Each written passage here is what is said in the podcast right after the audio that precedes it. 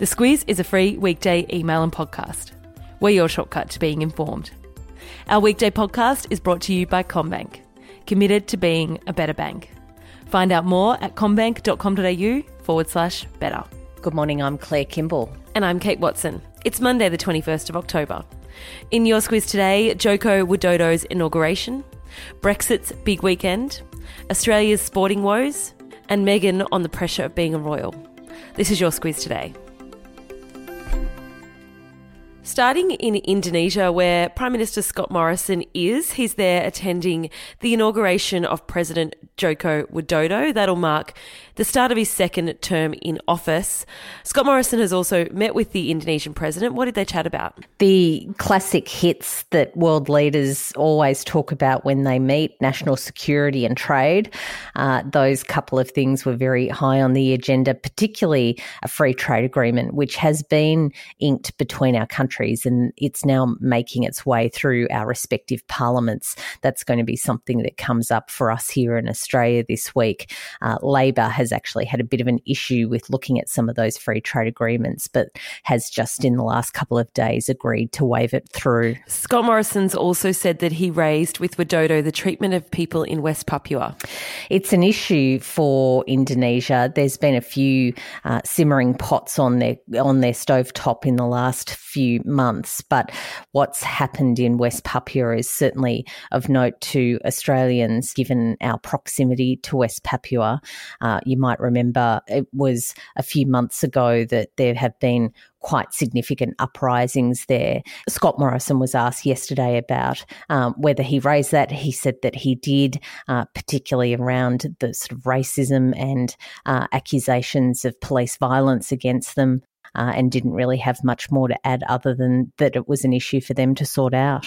West Papua's push for independence from Indonesia is something that might require a bit of context. We've got a shortcut out on that this morning. So when you're reading about what's happening there, right on Australia's doorstep, as you say, you'll know what's going down to the UK, and last week saw Boris Johnson get an agreement from the EU on his plan for Brexit. He wasn't so successful, though, when it came to securing support from the UK Parliament. There weren't too many surprises there. It was always going to be a big ask for Boris Johnson to get that deal through the UK Parliament, given there's quite a significant deficit in numbers that he holds on his side.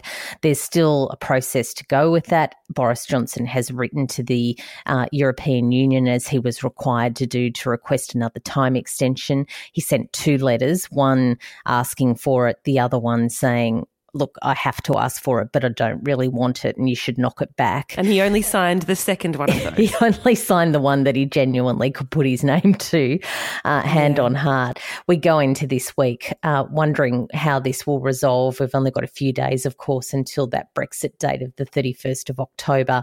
It'll head back into Parliament this week, although there's some issues around that. Likely it'll go to the courts. We will see.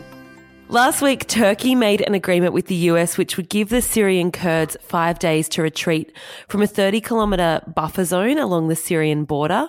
How's that agreement playing out in practice? There's been a lot of rub between uh, both the Kurds and Turkey over that deal. Both say that the other has violated the deal.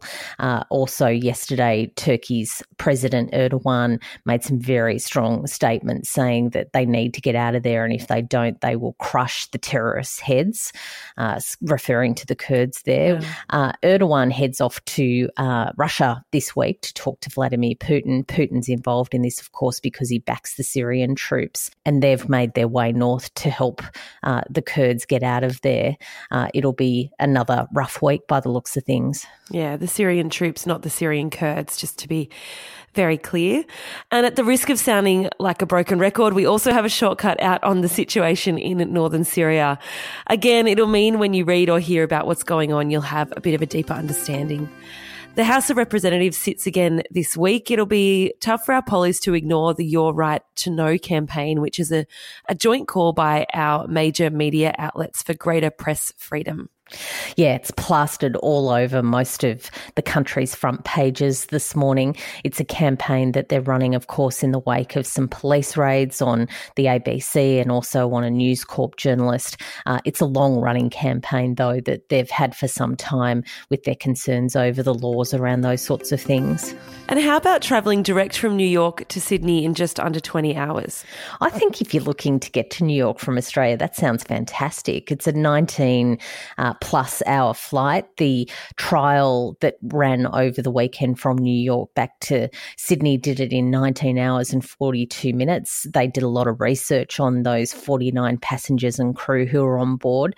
It was the world's longest non-stop flight made by a commercial airliner. So is there plans to actually launch the flight or is it sort of just a test? No, that's the plan. And certainly Qantas have been quite clear that that's a route that they'd really like to put into their commercial agenda. There you go.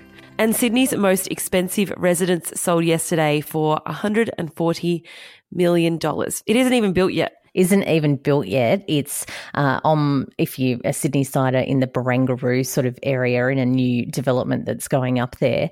Uh, that price smashed the record in Australia. The previous record was held by the property bought by uh, Atlassian co-founder Mike Cannon Brookes. He bought a property in Vaucluse for $100 million.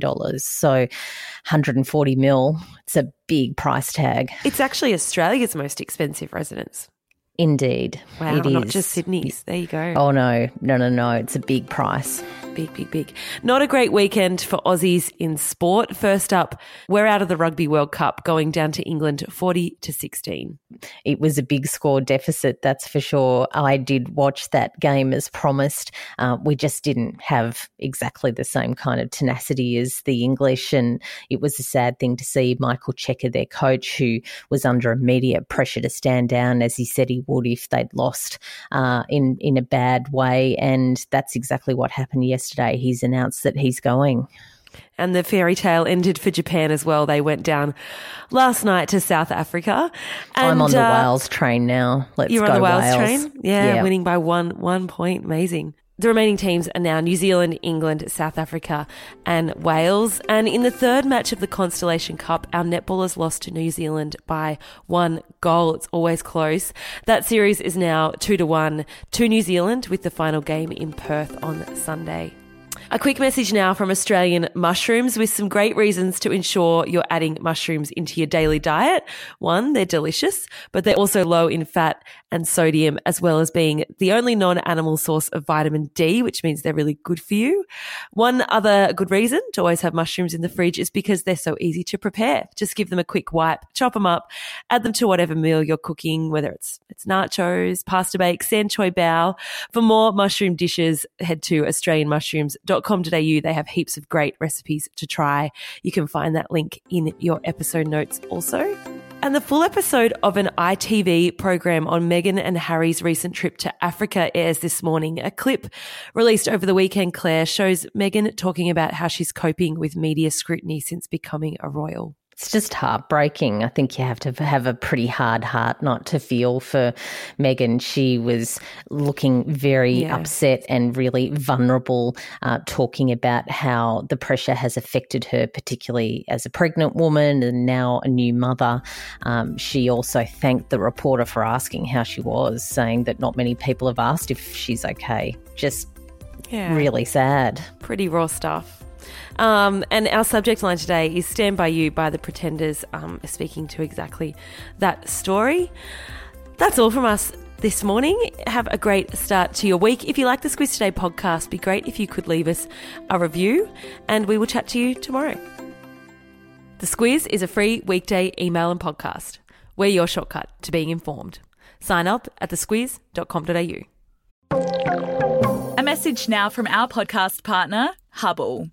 You know what it's like. Your friend recommends a great film or TV show and you're excited to check it out, but suddenly realize you can't remember what she said it was. That's where Hubbl, spelt H U B B L, comes in. It brings your streaming apps and free to air TV together into a single experience. You can easily search for your favourite content and keep track of what you want to continue watching. You can also watch free to air TV with or without an aerial using the integrated TV guide so you always know what's on and where. It's TV and streaming made easy. Go to hubbl.com.au to find out more.